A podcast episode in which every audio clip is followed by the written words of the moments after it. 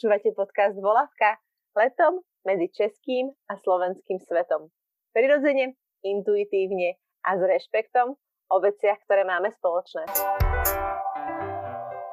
Mojou dnešnou hostkou je Mirka Abelová, poetka, textárka, moderátorka. Pracovala ako redaktorka Rádia Slovensko a hovorkyňa Greenpeace. V Rádio FM moderuje poetickú 10-minútovku Nedelná chvíľka poézie FM. Vydala 5 básnických kníh, 4 sú básnické zbierky, striptease, na domáce paničky, väčší pocit nedele, kde mapuje život mladej ženy, rozchody, pády, vzťahy, materstvo. Jej tvorba je úprimná, provokujúca, ironická, humorná a prirodzená. Jej poslednou knihou je Pes Moko a jeho oko, rozprávka pre deti v Rímoch. Knižka patrí medzi najkrajšie knihy Slovenska za rok 2020. Mírka je takisto autorka textov na albume Davida Kolera, Československo, za ktorý získali cenu Andiel a mamou dvoch detí. Vítej v podcaste Volavka. Ahoj, čauko, ďakujem veľmi pekne. My sme sa už ešte, kým sme ako zapli tu mikrofóny, rozprávali, že som Mirkou žila posledný deň, dva, tri.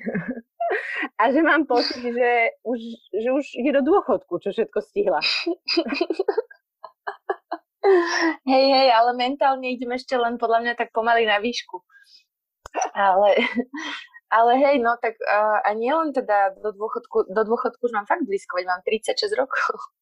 Ak to nebudú stále predlžovať do 80 tak to nie je až tak až tak ďaleko. Ale hej, no tak ono, tých, tých vecí sa mi stalo veľa a vlastne som za ne veľmi vďačná, lebo, lebo som sa strašne veľa vecí naučila. Aj dobrých, aj zlých a vlastne vždy, keď padneš na hubu, tak sa niečo nové naučíš minimálne, že máš nosiť chrániče alebo, alebo sa máš naučiť padať. A tak to platí vlastne aj v mojom živote, no. Že veľa tých vecí aj zostali po nich modriny alebo nejaké jazvy a iné zase zostali po nich básne alebo nejaký polučtený mozog, ktorý sa trocha dostal na možno trošku vyšší level vďaka tomu. Ja by som ešte na úvod povedala, že máme taký telemost medzi Prahou a Prievidzou, pozeráme na seba, áno, pozeráme na seba cez Zoom, tak dúfam, že kvalita zvuku bude, bude dobrá a úplne od začiatku, ak by sme išli, tak uh, tvojou prácou a povolaním na začiatku bolo, že si bola novinárka. Mala si áno. na starosti domácu vlastne politickú scénu, publicistiku a tak. Chýba ti táto novinárska práca? Vieš čo, už teraz ani nie.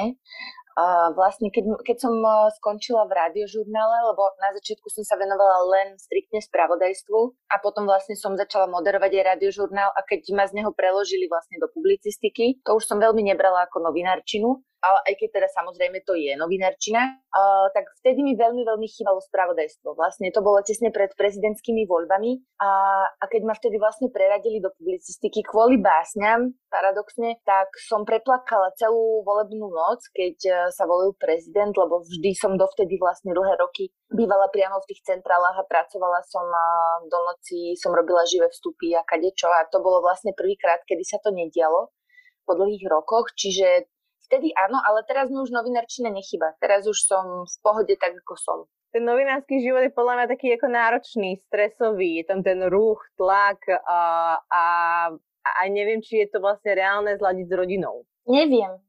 Ťažko povedať. Akože mala som aj kolegyne, ktoré mali deti a všetko, aj väčšie, aj menšie, čiže ťažko povedať. Akože to spravodajstvo je naozaj náročné, ale podľa mňa aj iné práce sú časovo náročné, čiže vlastne je to asi jedno, no, že pokiaľ máš dve malé deti, tak uh, buď s nimi zostaneš doma tie, aspoň tie tri roky a potom si to nejako proste skúsiš vybaviť, alebo potom privrie oči zamestnávateľ v robote, že ti nedáva možno toľko služieb, ako sme mali my v spravodajstve.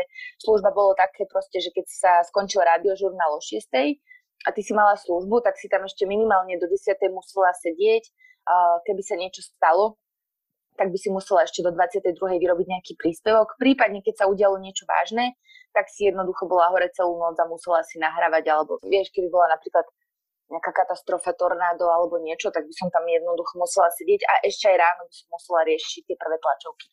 Ale akože to sa až tak často nestávalo, no a asi keby som mala dve malé deti, tak zrejme by mi teda šéfka alebo šéf to snáď nedali až tak často, alebo ja neviem, ale možno aj hej. Neviem, fakt, vtedy som tam nebola s deťmi. ešte zostanem pri tej profesii uh, toho novinára. Ty si pri uh, video preslove v rámci protestov za slušné uh, Slovensko, ktoré si poslala na námestí svojho rodného mesta Prievidze, kde sa vtedy nemohla zúčastniť osobne, pretože si mala malého syna. Hovorila si o tom, ako ti otec vždy hovoril, že ak zavrú novinára, že sa máš pobrať, pobaliť si veci a utekať do inej krajiny. Len oni toho mm-hmm. novinára nezavreli, ale zavraždili. Um, hej, hej myslíš, že sme sa o tejto tragickej udalosti posunuli? Smerujeme k tomu slušnému Slovensku, za ktoré sme na tých námestiach pred tromi rokmi protestovali? Ako to vnímaš ty?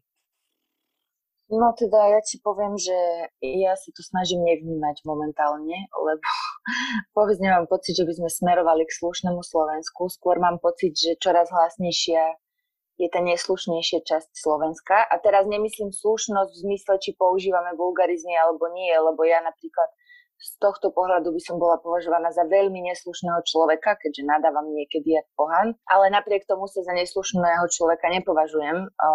Skôr sa považujem za slušného človeka so svojimi limitmi samozrejme. Ale teda mám na mysli skôr inú neslušnosť ako tú nadávkovú. Mm, možno skôr nejakú neslušnosť duše alebo mysle, alebo ako to povedať. nemám pocit, že by sa veľmi zlepšovala nálada v spoločnosti prispieva k tomu určite aj korona a veci okolo toho, prosto tá frustrácia z politickej scény, frustrácia asi aj z nejakých sociálno-ekonomických pomerov, ktoré ľudia majú, zároveň asi aj ovplyvňovanie nejakou dezinfoscénou a podobnými vecami. takže vlastne u mňa to dospelo do štádia, že som už ten krík a ten, ten krík som nechcela počúvať a ten hnoj som nechcela podstate voňať a, po, a čítať, keď ho teda tu poviem obrazne. Takže som si odlajkla všetky spravodajské weby napríklad na Facebooku, úplne natvrdo prezidentku, všetkých, napriek tomu, že teda si ju veľmi vážim. Všetky stránky, ktoré, takéto, ktoré sú a týkajú sa nejakej súčasnej scény som dala preč, lebo akože nemala som fakt na to nervy po, po, pozerať sa a čítať si tie, tie zlé názory a tie tony hnoja, čo tam proste ľudia chodia vykynúť všade. Takže momentálne sa zásobujem zvieratka, obrázkami zvieratiek, keby som to mala povedať obrazne na sociálnych sieťach a nečítam žiadne diskusie ani nič. Podobne je to vlastne aj keď idem normálne na web si pozrieť nejaký článok, tak uh, žiadna diskusia, nesmiem to čítať. Viem, že to možno nie je správne, ale momentálne to takto robím pre zachovanie vlastného nejakého duševného zdravia. Takže tak, no nemyslím si, že by sme sa úplne, akože v niečom sme sa možno posunuli, hej, začali sa možno vyšetrovať nejaké kauzy. To, čo vlastne vtedy ľudia žiadali, aby išiel preč Fico, ktorý tu proste urobil, čo tu urobil, sa akože z časti podarilo. Otázka je, či ho nahradilo niečo, čo nie je podobné, alebo či časom sa neukáže, že robí niečo podobné, keď teda ona si na to potrebovala viac času. Neviem, akože ma, momentálne som ja dosť taká znechutená aj politickou scénou, Jediné, s čím som spokoj, je pani prezidentka. Chápem, súhlasím, podpisujem. No, takže tak. to už načrtla a to je to, že si vlastne z toho spravodajstva bola presunutá do publicistiky a v podstate donútená odísť kvôli svojej tvorbe, konkrétne kvôli dvom básniam. Jedna riešila kauzy Roberta Fica a druhá bol príbeh Ruky Dona Boska, ktorý cestuje po Slovensku. Mala si vtedy pocit, že ti siahajú na tvoju slobodu, slobodu tvorby, vyjadrovania sa? Hej, samozrejme, ja som vlastne vtedy dostala ako keby od vedenia ponuku v úvodzovkách, že ma teda presunú najskôr z Rádia Slovensko, kde som moderovala teda radiožurnál a robila redaktorku, kde som riešila už aj vládu, parlament a tak, že ma presunú na Rádio Regina, Keďže som údajne porušila teda štatút zamestnanca tým, že som publikovala teda básne, kde som vraj prezentovala nejaký svoj politický názor, takže oni ma preložia do, na Rádio Regina, kde budem môcť stále moderovať ten rádiožurnál, aj robiť spravodajstvo, ale teda nebude to na Rádiu Slovensko. Tak vtedy som si vlastne povedala, že halo, vy ste mi povedali, že som niečo porušila. Tak keď som niečo porušila, prečo ma chcete dať len o level nižšie a tam mi to dovolíte robiť? A zároveň teda to bolo s tým, že budem si už dávať pozor na to, o čom budem písať básne. A tam to prosto nedávalo logiku. Že je tesne pred voľbami, OK, urobila som dve básne, kde, ktoré asi nejakú časť ľudí mohli nahnevať, lebo vyšli ešte v denníku Pravda. Ale vy teraz akože ten trest, ktorý mi chcete dať, nie je teda taký, že dobre, pokazila si to, urobila si veľkú chybu, porušila si všetko, čo sa dalo, tak prestaneš robiť spravodajstvo a prestaneš moderovať, ale iba ťa dáme o level nižšie. Čiže tam mi to ako keby troška smrdelo a neprišlo mi to teda zásadové, alebo neprišlo mi to, že, že naozaj. Potom som sa vlastne pýtala Pavla Múdreho z Medzinárodného tlačového inštitútu z IPI a on to vlastne tiež preveroval, že či som urobila naozaj nejakú chybu ako novinárka, pretože zároveň ja ako autorka básní mám právo na lirický subjekt, ktorý v tom texte funguje svojím vlastným spôsobom. A napríklad, keby som napísala báseň o tom, že som zavraždila 19 ľudí a, a ešte nedaj Bože by to sedelo s nejakými faktami možno, alebo proste niečo, tak čo, prišli by teraz po mňa policajti a zatkli by ma, alebo tak, že tá báseň jednoducho ja tam hovorím, že som niekoho zabila, to je konina. No, tak potom som sa vlastne rozhodla, že pôjdem radšej do tej publicistiky, kde som mala iných šéfov. Tam už som ale teda naozaj spravodajstvo nerobila, ale akože mne to prišlo teda logické, že tak keď tvrdíte, že som spravila chybu, prečo ma chcete dať do Rádia Regina, kde môžem vlastne zrazu robiť všetko to, čo doteraz. Ale neviem, či som nezakecala otázku, ktorú si sa spýtala, prepač. Aha, či, sa, či som mala pocit, že mi siahajú na slobodu. Áno, isté. Ako novinárskú, tak aj autorskú. Ono, Češi majú taký krásny výraz na toto, čo si teraz pomenovala, čo sa stalo, tak majú Češi taký výraz, ja ani neviem, či v Slovenčine existuje, a je to, že prísť sračstvo. to neviem, či máme niečo v Slovenčine pred, predposratosť možno? No, vieš, to? akože presne to, že, že namiesto toho, aby sme nepovedali, tak si to naozaj ako porušila, teraz ťa dáme proste o úplne niekde inde, ťa potrebujeme ťa proste upratať, tak, uh, tak robíme tieto prizvysračky. No, len to bol práve ten problém, že oni vedeli, že som to neporušila, len oni sa podľa mňa báli toho, že, že proste to bolo pred voľbami a ja som mala ešte taký smiešný zážitok s Ficom, ale ten na verejnosti nerozprávam teda nikomu ani do médií presne v tomto období vlastne, keď sa tie básne začali riešiť, čiže mm, no boli proste asi predposratí, no. Predposratí, no, asi to bude. Mm. Z tvojej básny Sloboda máš tam um, také, že slobodu poslovenštiť. Čo to znamená? Slobodu poslovenčiť, no presne to, že si ju tak ohýbať vlastne, ja som tam vymenovala viacero veci, čo sa s tou slobodou dá urobiť a presne mi to tak príde, že my si tu na Slovensku so slobodou narábame tak, ako nám vyhovuje často. A takže je to taká metafora, no. Ťa, ťažko vysvetľovať metafory. Ale áno, to čo, to, čo z toho cítiš, tak je to to. čo je to teda tá poézia? No, pre každého je to niečo iné samozrejme. Pre mňa je to to, čo sa udeje medzi napísaním dvoch básní. Ty, si, ty máš uh, teraz naposledy, už som zabudla, kde to bolo v Plzni, alebo nie, v Ostrave? V Ostrave si mhm. čítala, mm-hmm. si čítala bá, báseň, uh, čo je to ako poézia. Ľudia predsa vedia, čo je poézia. Mať aspoň tri slohy, hovoriť o pekných veciach a musí sa rímovať. Áno, áno, to som vlastne napísala taký ironizujúci text, lebo na Facebooku sledujem skupinu poézie pro každý den alebo tak, čo založili kamaráti básnici z, Čie, z Česka. A tam uh, sa veľmi často vlastne zvrhne takáto debata, že keď sa tam dá náhodou nejaký experimentálnejší text alebo nejaká báseň, ktorá práve obsahuje vulgarizmus napríklad alebo niečo podobné, tak sa tam vyrojí proste stádo ľudí, ktorí tvrdia, že tak toto teda vôbec nie je poézia a oni predsa vedia a, no a tak a začnú sa tam hádať a proste potom tam uh, vysvetľujú básnici a poetky, že poézia nemusí byť len toto a len toto, je to aj toto a toto a dneska už to môže byť skoro hocičo. Takže vlastne som napísala takú básničku, no, že tam si robím vlastne troška srandu z toho, že, že čo je to poézia. Ale inak pre mňa je akože úžasné na poézii to, že poézia je taký zachytávač momentov. Jednoducho uh, vlastne ty vďaka básni dokážeš zaznamenať moment, ktorý si prežila, ak sa ti to podarí. Možno niekedy sa ti to nepodarí úplne, ako, ale vďaka tomu teda dokážeš zaznamenať moment, uh, ktorý by inak možno navždy úplne zmizol a nikto iný by sa o ňom nemohol dozvedieť alebo nemusel, lebo napríklad si tam bola sama, alebo alebo ste tam boli dvaja ľudia, to je jedno, alebo vás tam bolo sto, ale možno niekto iný by sa o tom nerozhodol proste niečo napísať, alebo to odfotiť, alebo niečo a ten moment by zmizol. No a vďaka básni v podstate ty ten moment spravíš tak trochu nesmrteľným a zároveň dáš ako keby tým čitateľom a čitateľkám možnosť prežiť ho spolu s tebou, ak sa ti podarí to napísať tak, ako ak sa ti to proste podarí napísať dobre. A keď sa ti to nepodarí napísať úplne až tak dobre, tak aj tak im dáš vlastne šancu prežiť ten moment, ale zase troška nejako po svojom.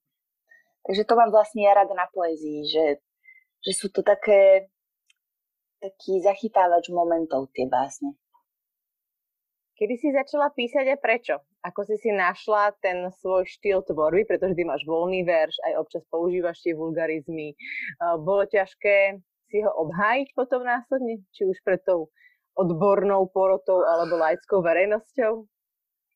Uh, no začala som písať nejako v puberte, podľa mňa tak na strednej škole asi, alebo na konci základnej, ešte možno teda básne. Prózu som písala skôr, to ma, uh, to ma fascinovalo. Ja som mala babičku, ktorá žila vo Vranove na Toplov a ona mi vždy rozprávala také príbehy na miesto rozprávok, ktoré zažila ona v Moravskom Lieskovom u svojej babky. A to boli nádherné príbehy, ako ťahali konope a močili konope a jazdili na krave a varili lekvár. A, a jednoducho veci, ktoré akože dneska už úplne nemáš šancu zažiť, ale keď máš v pohode starých rodičov, tak aj máš. No ja som tedy žila vlastne v Prievidzi na sídlisku, takže pre mňa to bolo úplne také, veľmi ma to fascinovalo, ona bola výborná rozprávačka. Takže ja už som si na, ako malé devčatko začala tie príbehy spisovať a zapisovať Bohužiaľ som ich nenahrávala, to si dodnes vyčítam, lebo vtedy sa to úplne nedalo, alebo nemali, neboli také možnosti ako dnes. No a, a vravela som vlastne jej, že raz o tom napíšem knihu. Ale to som ešte teda neurobila o tomto nikdy. Mám to stále niekde v hlave. A čiže babka bola taký môj prvý ako keby poháňač toho, že chcem vôbec začať písať a stať sa spisovateľkou, ale teda uh, poézia ma nadchla niekedy koncom základnej a začiatkom strednej školy, keď som objavila bytnikov, a, a zalúbenú, zalúbené básne, ja neviem, Válka, začínalo to práve Válkom a, a, a takými to akože klasickejšími slovenskými. No a zároveň, keď som objavila v knižnici knižku svojho otca, ktorý uh, vlastne tiež písal básne, písali voľným veršom a myslím, že som začala jeho ako keby najskôr napodobňovať. Až potom som sa začala keby zaujímať hlbšie o básne a potom prišli tí bytníci na, na Gimply a už sa to celé tak nejako premiešalo ten štýl písania som, od začiatku som si vlastne hovorila, že um, ja som mala strašne rada hodiny literatúry.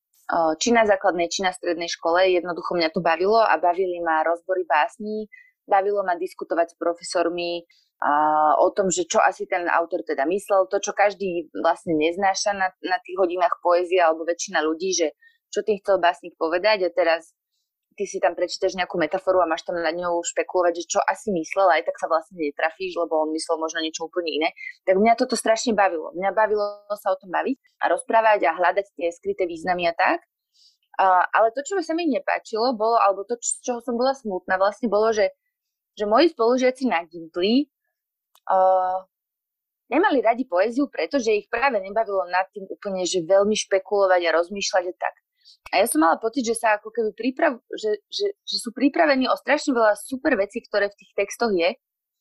Tak, a zároveň mňa samú štvalo to, že, že vlastne básnici, ktoré, ktorí písali také mnohovrstevnaté metafory a vlastne tak strašne skryto, čo vlastne kritici teda chvália samozrejme, lebo to ti dáva obrovský priestor na hľadanie významov a, a vlastne branie si toho, čo ty potrebuješ, tak mňa toto vtedy práve naštvalo a povedala som si, že ja budem písať také, takú poéziu, ktorú budú chcieť čítať všetci ľudia proste, alebo je budú aspoň rozumieť. No, myslela som si, že robím teda niečo prevratné, až keď som začala viacej ako keby do toho ponárať, som zistila, že až tak zase niečo úplne prevratné nerobím, lebo veď je veľa takých autorov a poetiek, aj keď teda možno na Slovensku úplne, čo ja viem, ťažko povedať, to by sa dalo polemizovať teda začala som písať takto a časom, časom práve, že už aj mňa prestalo baviť tam dávať nejaké vulgarizmy. Teraz ho už použijem naozaj len vtedy, keď mi príde, že úplne nevyhnutný. V tých posledných dvoch knižkách, myslím, ich už až tak ani veľa nie je.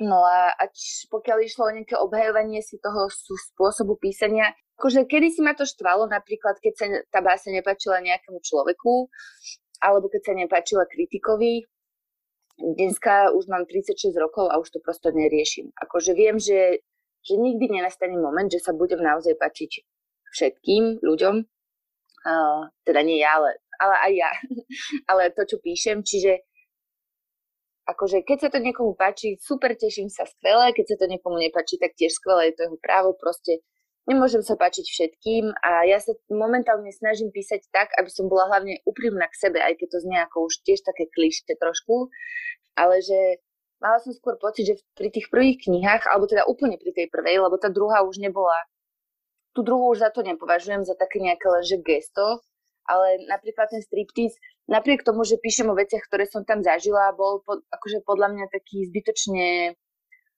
taký drama queen, proste neviem ako to povedať, že hrozne som to tam zbytočne dramatizovala, prislúchalo to veku všetkému a tak, a viem, že aj veľa dievčat sa v tom stále nachádza, ale to už som, akože to už nie som ja, už som staršia, už som inde.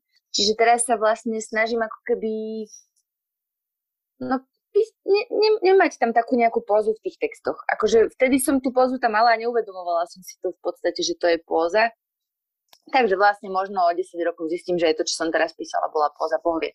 Je to proste taký väčší pocit hľadania okrem tej nedele, že stále sa nejako hľadám a snažím sa vlastne stále lepšie ako keby mm, naučiť povedať to, čo chcem povedať alebo napísať.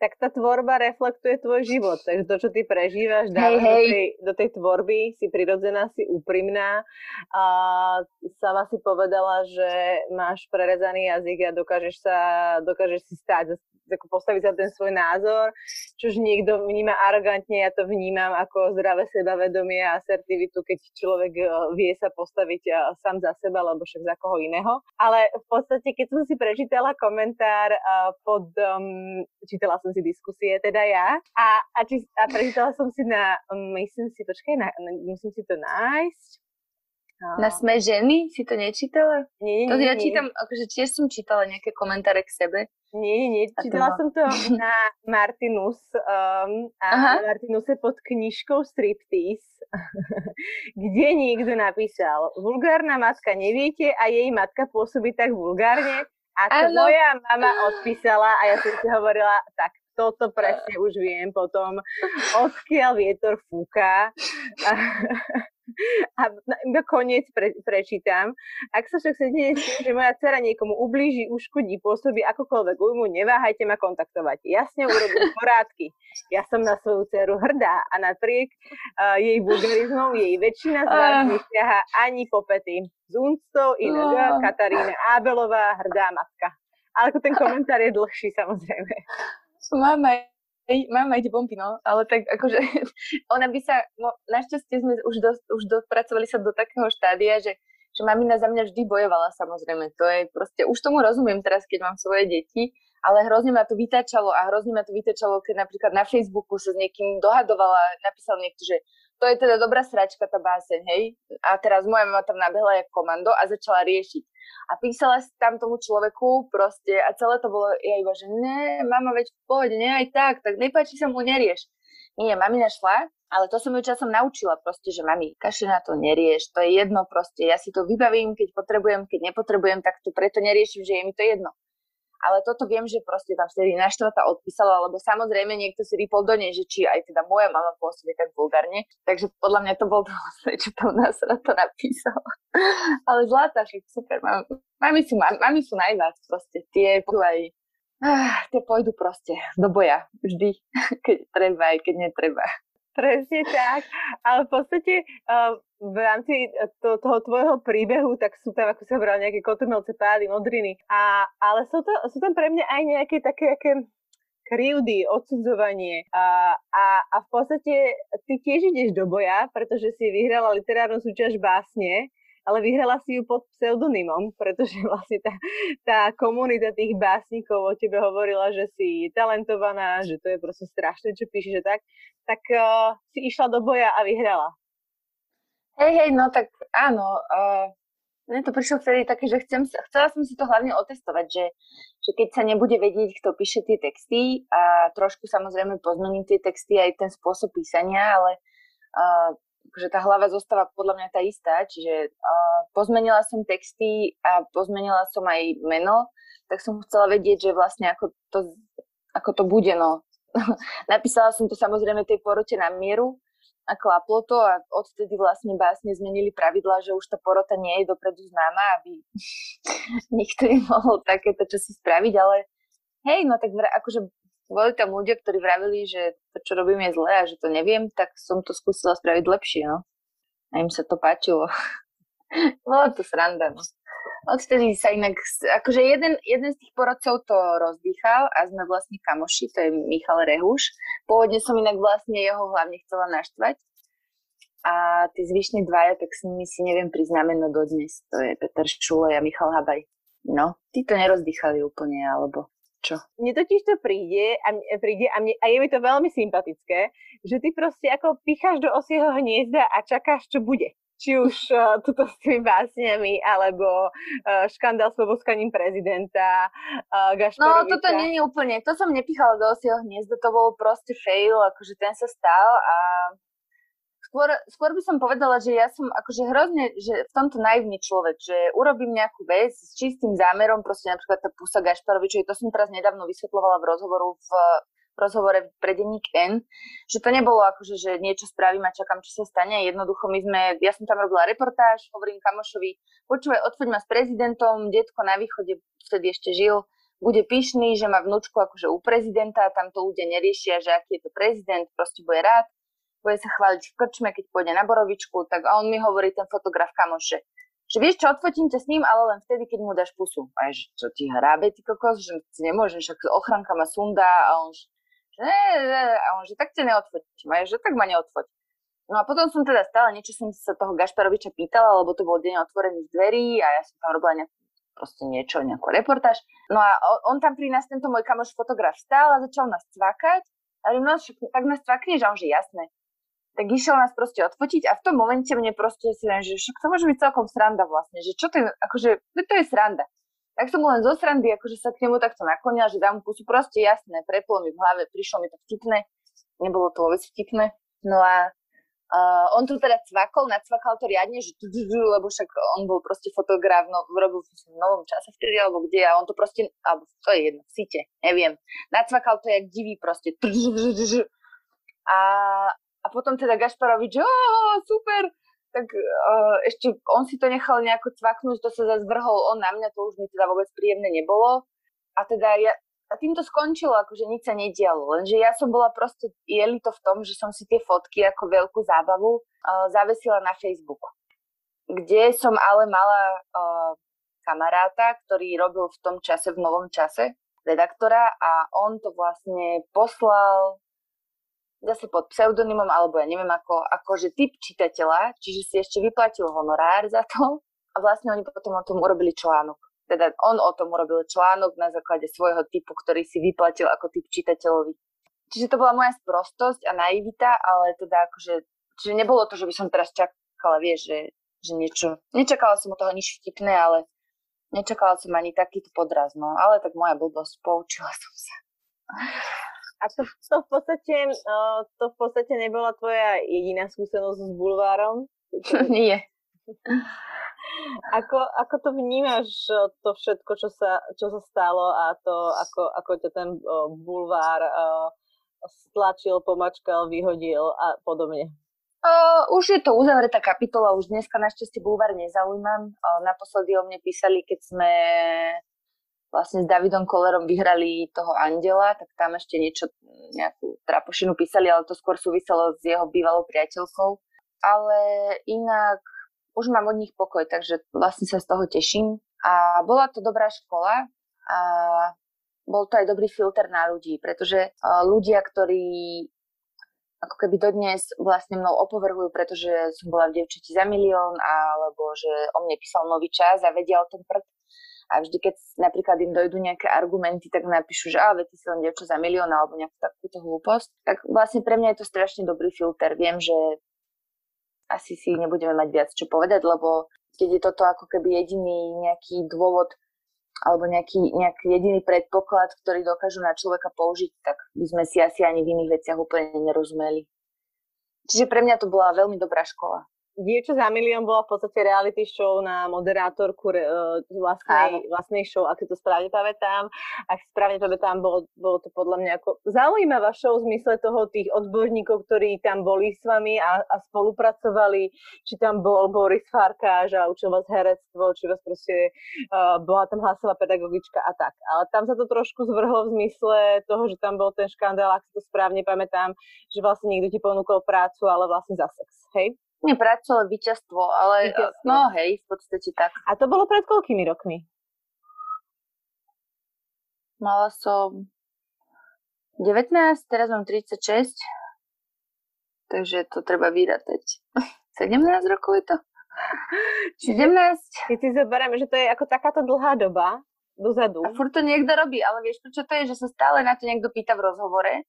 Ne, ani a stále sa to, to vlastne že... vyťahne nejde o tú kauzu ako takú, neskôr ide o to, čo už čo, čo teraz oveľa viac riešime v spoločnosti vďaka Bohu. A to je sexuálne obťažovanie, bola tu kauza mýtu a ja. tak ďalej, ale u nás samozrejme nebola a u nás neexistuje mýtu, ani v Čechách neexistuje mýtu.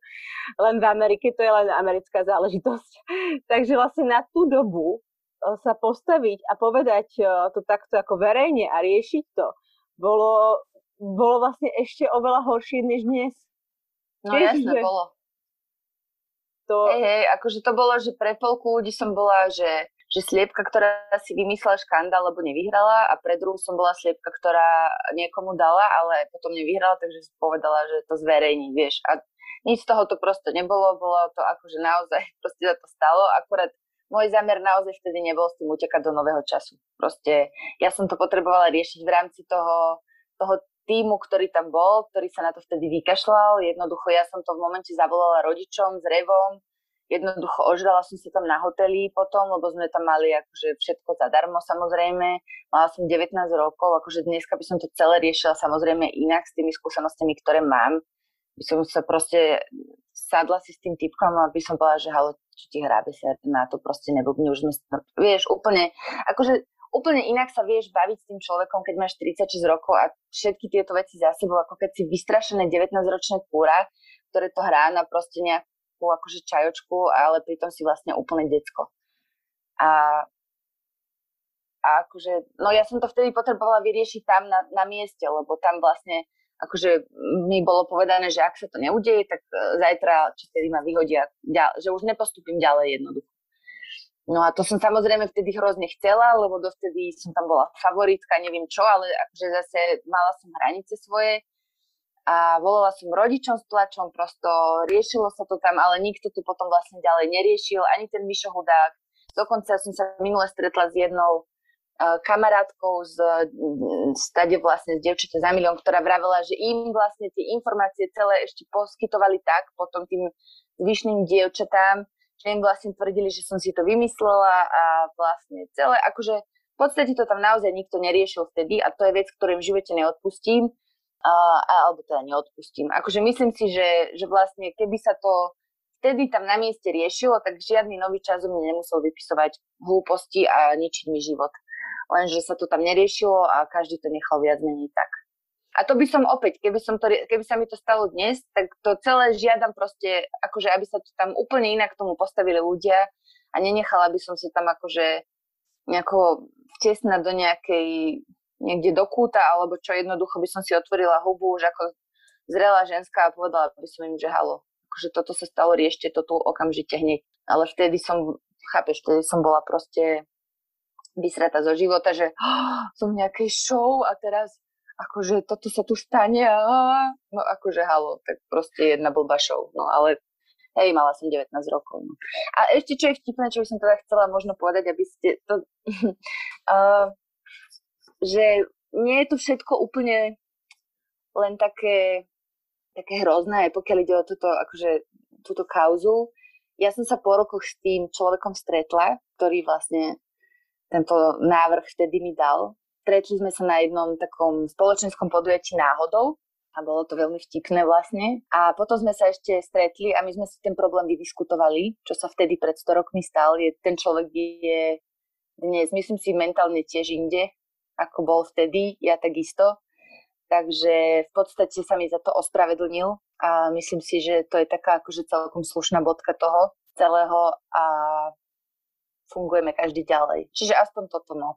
Mňa ale fascinuje na názoroch tých ľudí, alebo to čo, to, čo dokáže potom z toho urobiť bulvár, ako si niekto môže myslieť, ako si naozaj niekto môže myslieť, že si niekto vymyslí sexuálne obťažovanie alebo niečo, len aby bol slávny. Akože je to, ono to asi súvisí s tým, že ľudia, ja neviem, asi ľudia nechcú ako keby ale to je blbosť, vieš čo, chcela som povedať, že ľudia si neveria zlým veciam, ale napríklad dneska ľudia veria len zlým veciam v podstate, všetci tí hoaxery a neviem čo, takže vlastne ja neviem, neviem čím to je, akože neviem, že, že čo, čo máme v sebe vlastne, že, že neveríme obetiam, vieš, to je akože naozaj aj pre mňa ako keby strašne také desivo fascinujúce, že, že naozaj, veď aj keď bola tá kauza okolo toho českého toho politika nechcem, Dominik áno, nechcem ho nazvať, že áno, nechcem ho nazvať Tajtrlika, prepač. Dominik Ferry, áno, nevedela som si spomenúť na meno, tak tiež tam akože, vieš, že zrazu vy, vyskočilo proste hrozne, všetci vždy, vlastne vždy, keď sa nejaká žena ozve a povie, že niečo takéto sa jej stalo, tak máme tendenciu neveriť. Akože ešte trošku tomu rozumiem pri nejakých akože blízkych ľuďoch, hej, lebo keď niekoho poznáš, treba ako nejakého dobrého rodiča, dobrého priateľa, slušného, sporiadaného človeka a napríklad sa prevalí, že nejaké dievča ho obviní z toho, že ju ob- obchytkávala alebo obťažovala alebo dačo, tak rozumiem tomu, že je to tak strašne bolestivé pre to okolie blízke, že má problém ako keby tomu uveriť, aj keď je to samozrejme blbosť, chore, hej, lebo prečo by si toto dievča vymýšľalo. Ale akože tomu ešte rozumiem, ale že obraňovať úplne, že cudzích ľudí, alebo proste vždy vždy to spochybňovať je halus pre mňa. Ale možno, akože, myslím si, že za to môže sociálna sieť z veľkej časti, lebo čokoľvek tam napríklad aj ja napíšem, vôbec to nemusí byť kontroverzné, vôbec sa to nemusí týkať, že ničoho vážneho. Napíšem tam jednoducho, ja neviem, že na našej záhrade máme zelenú trávu a aj tak sa tam vždy spomedzi, a dokonca mojich kamarátov, ktorí to nerobia zámerne, nájde niekto, kto to nejako spochybní. A to je podľa mňa ako keby presne tam sa vždy ukáže ten princíp tej sociálnej siete, že čokoľvek tam dáš, tak to vždy niekto spochybní. A to teraz aj v tom dobrom, aj v tom, v tom zlom slova zmysle v podstate. Že, že, možno aj, že aj toto možno k tomu ako keby napomáha. Zároveň každý si myslí, že, že ten jeho názor nás všetkých zaujíma a že ten jeho názor, aj nech je akýkoľvek hnojový, ho má právo proste šíriť do sveta. A neviem, akože je to, fuj, proste fuj, celé fuj. Úplne chápem, úplne chápem. Prejdeme, prejdeme na lepšiu, uh, krajšiu tému. Áno. Večný Šteniatka. Šteniatka, tam ešte nie sme. Večný pocit nedele je vlastne taká posledná uh, zbierka básní. Uh, vznikla uh, počas prípravy na materstvo, aj po narodení syna. Je aj o plodnosti, neplodnosti, smrti, tehotenstvu. Um, tak čo materstvo? Už máš dvoch synov. Mm. prekvapilo, čo ťa v rámci očakávania šokovalo uh, v dobrom, v zlom? Uh, v podstate pri druhom desiatí ma úplne, že neprekvapilo viac menej už nič, by som povedala. A možno jedine tak, že, že naozaj vnímam od malička tie rozdiely medzi nimi, že sú, ako je to úžasné, že sú proste tie dve deti naozaj rozdielne a zároveň tak veľmi podobné. Ale v podstate ma až tak veľmi neprekvapilo nič, lebo v podstate pokiaľ ide o starostlivosť o dieťa ako takú, to už som si odbila vlastne pri Vilkovi, pri prvom. A pokiaľ ide o súrodenecké vzťahy, to som bola tak uh, vlastne v strese, keď som čakala druhé dieťa, že som sa bála tej žiarlivosti a toho všetkého, čo príde a čo môže prísť. Uh, a vlastne, keďže som strašne by som chcela, aby moje deti uh, boli priatelia dobrí naozaj, keď budú väčší a tak ako súrodenci, tak som sa naozaj ako keby vrhla na štúdium všetkých možných knížiek, čítala som proste aha, aha rodičovství, súrodenci, ako vychovať, čo je to druhá, súrodenci bez rivality a neviem, aké všelijaké knižky proste zaujímavé, ktoré vlastne riešia ten vzťah súrodencov a to, čo vlastne môže nastať, keď príde vlastne ten nový súrodenec do rodiny a, a to, ako sa snažiť to nejako ukočírovať tak, a, takže vlastne som bola pripravená ako keby na všetky scenáre. Bola som pripravená na to, že Vilko začne mlátiť miminko a, niečím po hlave. Bola som pripravená na to, že neviem čo, že sa mi bude zdať proste zrazu Vilko horší, alebo babitko, no vieš, proste naozaj tých scenárov bolo milión, čiže to ma tiež neprekvapilo a vlastne to, čo ma iba milo prekvapilo, bolo, že môj syn to vlastne zvládol uh, super, ten príchod toho súrodenca, aj keď samozrejme žiarli jak ďas, ale nie tak, ako som sa bála, že bude žiarliť. V podstate inak. a, a čo ešte? Vlastne ma nič neprekvapilo. V podstate, akože jediné, mám nové poznatky o tom, čo je na materstve najťažšie. Alebo teda na, na, na, keď máš dve deti zrazu, že čo je ťažšie, alebo tak. Ale nejaké úplné prekvapka som nezažila. Hrozné je, keď ťa v danom momente naraz potrebujú tie isté deti. Teda, prepač, keď ťa, v, keď ťa v danom momente potrebujú naraz tvoje deti, obidve, a ty vieš, že sa vieš, ako keby, že nevieš obidvom v tej danej sekunde naraz pomôcť. To na mňa pôsobí strašne frustrujúco. Ale tiež sa s tým učím vlastne pracovať, že tak to proste je. a Áno, a čo ešte? A ešte je hrozne ťažké naraz uspať dve deti a to tiež, akože som už zistila, že to sa prosto nedá a vždy ten jeden, akože vždy, pre mňa je asi najcenejšie poznanie týchto dvoch detí, že vždy musíš, že napriek tomu, že by si chcela byť že brutálne fér a obidvom dávať rovnako, sa to nedá a je to vlastne možno aj na škodu, že vždy riešiš toho v tej chvíli, kto ťa viac potrebuje a musíš mať veľa, veľa lásky. To je moje nové poznanie, alebo staronové proste pri dvoch deťoch. A ešte teda, že je to psycho a daj si večer víno. to je proste... A, a tak. No. A máš, máš e, čas pre seba? Nájdeš si čas pre seba? A čo to znamená tvoj čas pre seba? Pretože ja mám teda jedno dieťa a druhé na ceste a, a už som to hovorila niekoľkokrát, ak, ak nemám čas pre seba a to je aj napríklad, že som hodinu v tichu alebo idem sa iba hodinu prejsť, že ten týždeň som stále proste medzi ľuďmi, tak ja som potom strašne zlá. Ale že mhm. strašne mm-hmm. zlá. No, ja úplne akože asi nejaký čas pre seba mám, ale vlastne skôr je môj problém, že na čo ho využívam. Lebo ja ten čas, čo mám pre seba, využívam zase na nejakú prácu. Takže niekedy mám čas pre seba, že napríklad idem do posilovne, ale to teraz dlhšie nebolo. Vlastne keď som začala, potom sa to zase strísnilo a potom neviem čo, čiže teraz som dlhšie nebola cvičiť, ale, ale keď chcem, že už fakt potrebujem pohyb iný ako s deťmi, lebo to je tiež teda záhul, tak sa viem dohodnúť s mužom a cvičím. Čas pre seba mám väčšinou, keď sa mi podarí uspať obe deti v noci, teda večer, čo by v podstate už ako keby bolo v pohode. Občas to narúša Edko, ten mladší, ktorému idú zuby a nevždy sa mu úplne chce spať vtedy, keď má, alebo sa budí, alebo tak. Ale moje deti spia akože dobre, tým, že vlastne spíme všetci spolu v jednej posteli, vlastne Edko má samoobsluhu, pokiaľ ide o dojčenie, čiže ja vlastne ani neviem, koľkokrát za noc sa on budí, alebo čo, proste ja mu dám prso a spím ďalej, neriešim. Vilko spí tiež s nami, aj môj muž spí s nami, čiže my sme taká jedna kvopka. No a oni teda, keď už v tom jednom momente, že obidvaja spia v tej manželskej posteli a my sme dole, tak vtedy mám čas pre seba. Vtedy si otvorím víno, keď som s mužom, niekedy niečo pozeráme, ale väčšinou teda píšem básne, texty, alebo riešim nejakú proste agendu s PR alebo s tým, čo ako keby robím, aby som si zarobila nejaké peniaze popri rodičáku, akože do rodinného rozpočtu ešte navyše. Čiže to je v podstate ten voľný čas, ktorý by som mohla využívať pre seba a ne, ne, nevždy ho využívam teda pre seba, aj keď teda áno. Lebo zase aj tá práca alebo to písanie básni je v podstate zase nejaký čas, ktorý kultivuje moju hlavu, aby som tam nemala len tie to prádlo a plienky a hrnce a neviem čo, čiže niekedy si dokonca aj niečo prečítam a tak. A zase, keď je napríklad školský rok, že Vili chodí do školky uh, a som len s Edkom, tak mám ešte najvyšší čas v podstate aj cez deň, keď Edko zaspí, ale ten som zase využívala väčšinou na to, že som buď niečo uvarila alebo upratala, akože zase uh, nejaká self-love u mňa, že by som teraz tu ten koncept išla, že bojovať proste mňa niekedy, mňa niekedy baví aj tak iba, že upratovať a variť a potom na druhý deň ma to už to nenávidím zase, čiže sa to tak strieda. Čiže mám aj ten čas pre seba, akurát ho všelijako míňam, využívam.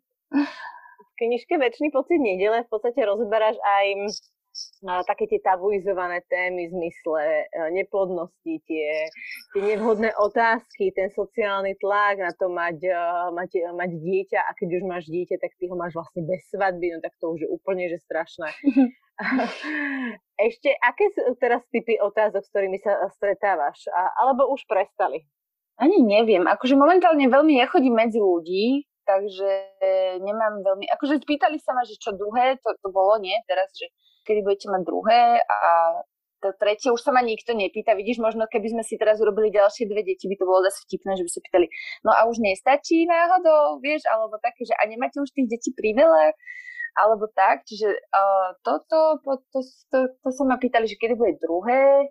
A potom ešte sa ma akože ešte sa asi raz padla nejaká otázka s chudnutím niečo. To sú podľa mňa také nevhodné otázky teraz, čo budú následovať, že, že po druhom dieťati sa tak akože naznačujú niekedy ľudia, že už by bolo na čase sa vrátiť do formy. To ich treba tiež vyfakovať úplne.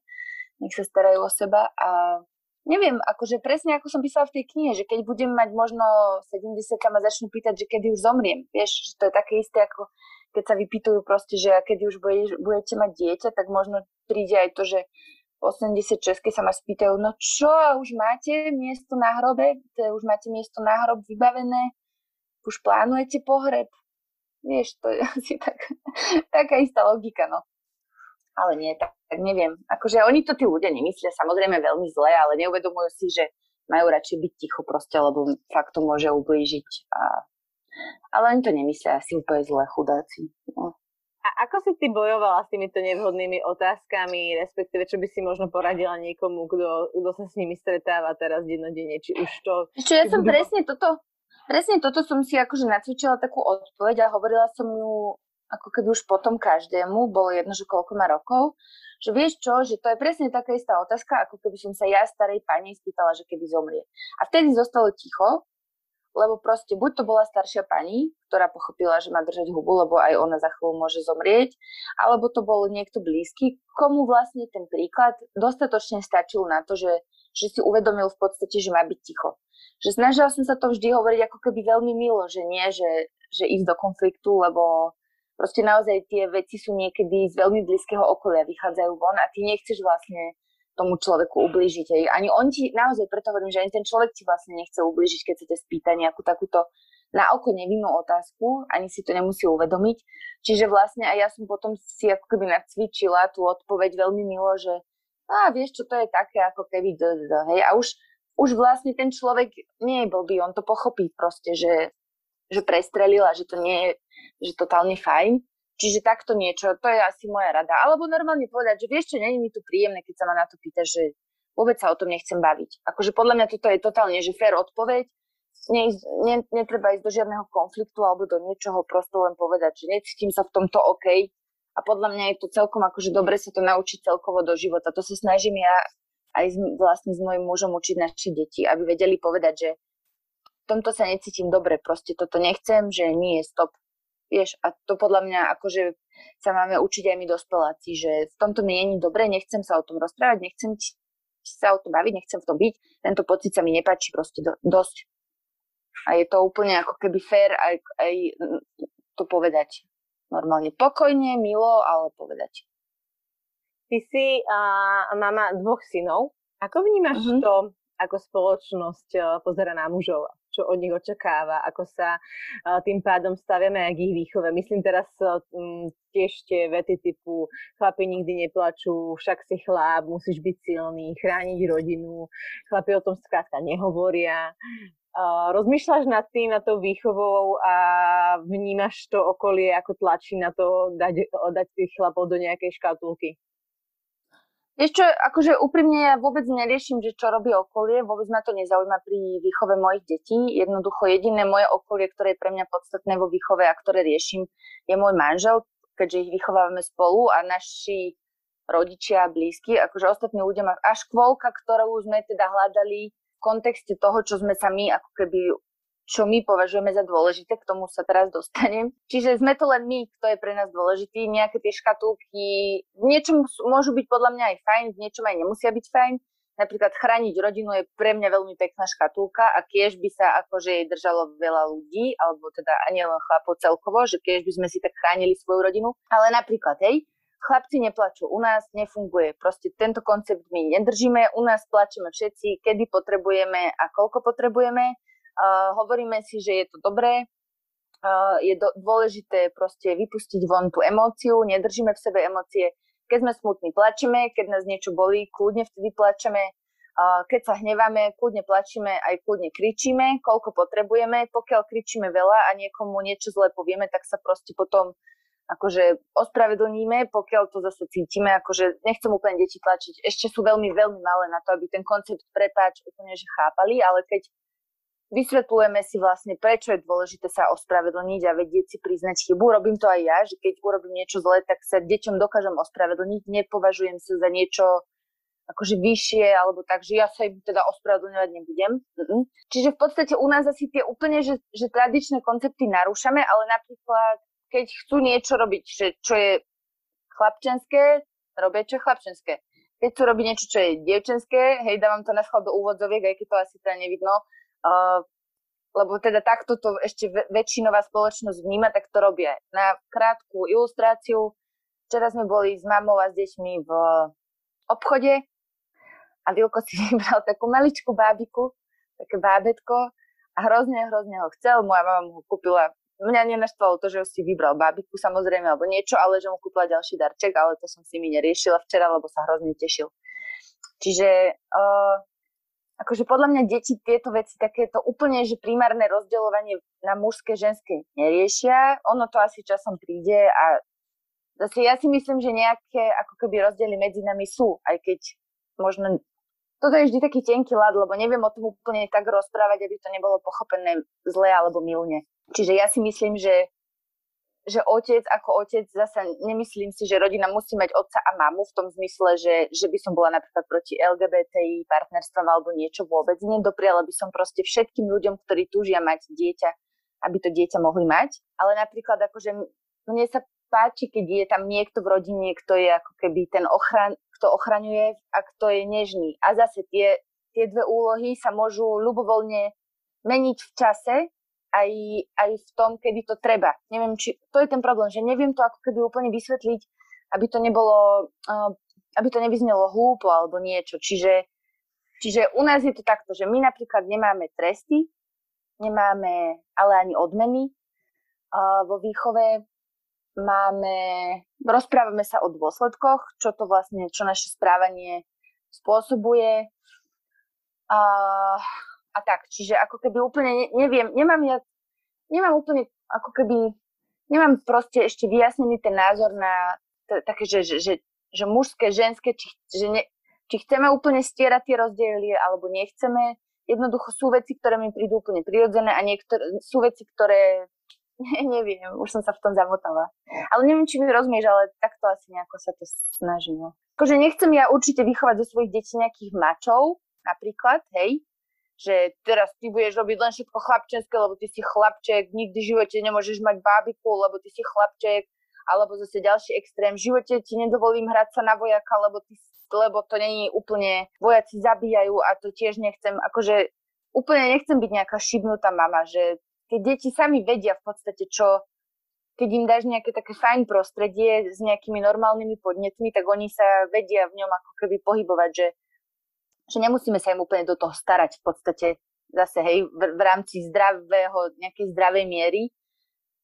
Čiže že nebojujem ani úplne proti, že, že stieraniu rozdielov medzi chlapcami a dievčatami, ale si ja nemyslím, že ich treba nejako umelo podporovať. Hej, že zase akože zdravý sedliacký rozum. Ale napríklad to, že chlapci neplačuje, to je dobrá chobotina. A no. ešte deti majú svoje obdobia, majú obdobie dinosaurov, niektorí, niektorí majú obdobie ninjov, niektorí majú obdobie bábik a, a podobne. No a... a to vlastne, že pre mňa bolo vlastne skôr dôležité, že dať ich do, dať Vilka napríklad do škôlky, ktorá, ktorá tam tie deti učí nejakému v podstate riešeniu tých konfliktov, uh, napríklad do našej škôlky nemôžu nosiť nič agresívne alebo tak, čo je skvelé, neviem ako je to v iných škôlkach, tam ich učia proste riešiť problémy, majú tam také tzv. lekcie ladnosti, kde sa učia vlastne pekne správať k sebe navzájom. Napríklad, aha, ďalšia vec, hej, neviem, ako to vnímajú iné ženy alebo iní ľudia. Ja by som chcela, aby Vilko a Edko boli gentlemani v zmysle, že budú láskaví a, a pekne sa správajúci, nielen teda, ale nielen k ženám, ale podľa mňa aj k mužom a, a celkovo. Akože Zase napríklad môj ocino si myslí, že ako staršia škola, že ich vychovávam až príliš proste meko, že by sa mali vedieť proste si dať nádržku s niekým a tak. Ale zase podľa mňa akože veď to asi príde, nie? Nebudeme sa tomu braniť, ale teraz sme už 4 roky a úplne nemusia si dávať s niekým nádržky podľa mňa teraz. Hej, čiže to budem riešiť zase neskôr. Ono, to sa celé tak proste ja neviem. Ja neviem o tomto úplne hovoriť. Ja sa riadím sa ako keby, že snažím sa čítať veľa knížiek, ktoré, ktoré viem, že asi budú v pohode podľa mňa. Uh, napríklad absolvovala som kurz nevýchovy, uh, ktorej znovu niečo mi tam sedí, niečo mi tam nesedí, tak sa snažím zobrať si z toho, čo je akože to, čo podľa mňa funguje. Uh, rešpektovať a byť rešpektovaný je opäť proste napríklad touto knižkou a tým kurzom uh, sa správajú alebo riadi naša škôlka, kam chodia decka. Jednoducho, akože podľa mňa je to o tom, že, že máš nejakú svoju výchovu, niektoré veci sú OK, s ktorými súhlasíš, niektoré menej, tak tie sa snažíš nejako zmeniť. Ma, nezaujímajú ma vôbec trendy, nejaké, čo, čo spoločnosť si myslí, že by malo a nemalo, akože to je fakt, preto som vravila, že to, to ma vôbec nezaujíma. Jednoducho snažíme sa robiť to, aby z našich detí vyrastli dobrí, slušní ľudia, ktorí nebudú ubližovať druhým, ale budú sa vedieť postaviť seba, vážiť sami seba a budú poznať ako svoju hodnotu, tak aj hodnotu iných ľudí. Asi tak. Ja tu mám ešte jednu, jednu časť uh, básne. Báseň noc. Stretnú sa o jednej v noci, keď prikrývajú dieťa. Naše paplony, niekedy sa s nimi stretnú aj naše prsty. Vtedy sme si bližšie ako nikdy predtým. Ako sa zmenil partnerský vzťah po dieťati, jednom aj druhom? Mm, neviem, akože asi sa zmenil, že, že, že, toho, že toho času, kedy by sme mohli byť len sami dvaja, máme menej, ale zase narastol ako keby uh, narastol ten čas, kedy máme vlastne ten spoločný čas spolu s našimi deťmi, ktorý je krásny a tá intimita ako keby sa rozrastla aj o takéto nádherné spoločné okamihy, že sa smejeme spolu s manželom na tom, akí sú podarení títo dvaja naši synovia, alebo sa tešíme spolu ako sa niektorému z nich niečo podarilo, alebo lutujeme, keď sa niektorému niečo z nich nepodarilo, alebo ho niečo bolí. Čiže ako keby ten vzťah sa, on sa mení stále. Určite sme nebrali to tak, že deti ten náš vzťah nejakým spôsobom zachránia, lebo nebolo tam v podstate treba niečo že zachraňovať. Čiže asi preto sme neboli nejako v šoku. Nebrali sme proste ten príchod deti ani ako záchranu, ani ako niečo, čo by ten vzťah malo zničiť. Skôr sa hľadáme, akože snažíme sa hľadať si cesty, aby sme strávili aspoň nejaký čas sami dvaja, aby sme sa nezabudli rozprávať, aby sme sa nezabudli objať, poboskať, držať za ruku a, a ľúbiť sa, no. Ale akože sú to, vieš, to sú aj, zase, aj ťažké časy, aj ľahké časy, to proste, ono to ide taká sinusoida vo všetkom. Ale že by sme úplne nejaké ťažšie časy sme ešte neprežili asi, takže vlastne to je super. Rozmýšľaš často nad smrťou? Áno. Ako, kedy, prečo? Hmm, líši sa to, akože... No samozrejme, že keď mi niekto umrie, čo teraz bolo vlastne, zomrel mi dobrý priateľ Michal Tvárožek v zime, Tak vtedy sa tie ako keby myšlienky tak zosilnia, že rozmýšľaš nad tým, že, že čo teda asi vlastne je a či niečo je a, a tak a potom sa ti napríklad, ja neviem, ja som mala také, že vždy keď som myslela na myška alebo ešte predtým som to mala s mojou babkou práve z toho, čo mi rozprávala tie príbehy. Vždy, keď som vlastne večer niekde stála, pozerala som sa na oblohu, EZO, nie som veľmi EZO, ale toto je proste akože halus. Tak vždy, keď som sa, vždy, keď sa mi tá myšlienka na toho starého rodiča alebo na myška, teraz sa to stalo tiež, dostala na mozog, čo sa úplne nestáva vždy, keď si dívaš na oblohu, že si na toho človeka pomyslíš, tak vždy, vždy, vždy vpadla hviezda proste. Bolo to strašne milé, pekné, zlaté, tak som začala úplne nad tým rozmýšľať. To, toto bol napríklad spúšťať, že, že som si vravila, že OK, čo je po smrti, sme niekde, nie sme, vidí ma ten človek, cíti nejakú tú energiu, bla, bla, bla a a už to potom ide. Potom sú momenty, keď ti proste tak hnusne, napríklad, že, že si povieš, že bože, keby som nemala to, týchto tu malých chlapcov a muže, tak sa kľudne proste zabijem. Ale to už som dlho našťastie nemala tieto pocity. Naposledy, keď hrozilo vlastne, že Edko, druhé dieťa, ktoré som mala v bruchu, bude mať Edwardcov syndrom. Vlastne až kým som nešla na amniocentézu a nevyvrátilo sa to, tak vtedy som mala akože dosť takéto myšlienky ponure, lebo v podstate to hrozilo, že by mi vlastne zomrelo bábetko ešte v bruchu alebo počas prvého roka života a to by som asi úplne neustala. Ako sme vlastne potom zistovali s mojou psychoterapeutkou, keď sme sa o tom bavili, že čo vlastne ďalej, ak tá amniocenteza ukáže A alebo B, že, že ako sa vlastne k tomu postavím ja ako človek so všetkými tými svojimi slabinami a, a sílami, ktoré v sebe mám. To bolo také dosť vyhročené obdobie. Uh, ale vtedy ma práve akože podržal Vilko a, a manžel rád, ktorých mám, lebo že no, vedela som, že nemôžem, ne, vlastne, že ma pripravili už aj o tú slobodu sa zabiť, ak to doženiem do takého extrému, lebo tá láska je silnejšia. Takže tak, myslím na smrť jasne často, aj, aj vlastne tak, akože, že čo bude. Už na ňu nemyslím, že by som sa chcela zabíjať alebo niečo, to nie, ale premyšľam nad ňou, hej, premyšľam. Pretože vlastne väčší pocit nedele, tam je aj báseň o matkách, ktorým zomreli deti. Mm-hmm. A ja mhm. som sa úplne zamýšľala, prečo si sa ty s, s čerstvo narodením bábetkom, hladkajúcim ho po hlave zamýšľala nad týmto. Vieš, že akože že ti, to, že ti to v hlave vyrie tie myšlienky a zajedú do tých, do tých čiernych a potom sa zase vrátia.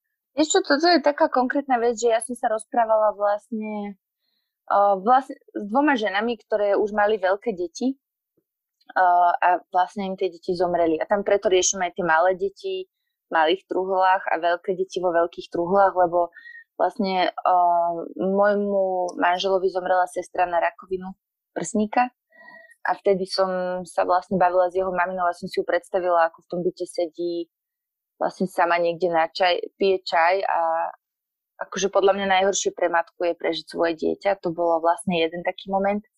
A potom som sa rozprávala s jednou takou mojou obľúbenou poetkou, ktorej tiež zahynul syn, tiež bol dospelý. A, a vlastne vtedy som sa tak na tým úplne nejako mi to prišlo, bolo to tak tesne po sebe tieto, alebo tie okamihy, že som to tak nejak si uvedomila. A preto vlastne som tam dala aj tie veľké deti, lebo podľa mňa akože je jedno, či to dieťa je malé alebo veľké, stále je to tvoje dieťa asi sa ti zrúti celý svet. Čiže preto mi to tak nejak vyskočilo. Že ne, nebolo to úplne len tak, že hľadkam Vilka po hlave, ale bola som vlastne ovplyvnená aj týmto, že, že, že tie ženy v mojom okolí prišli o svoje deti. No.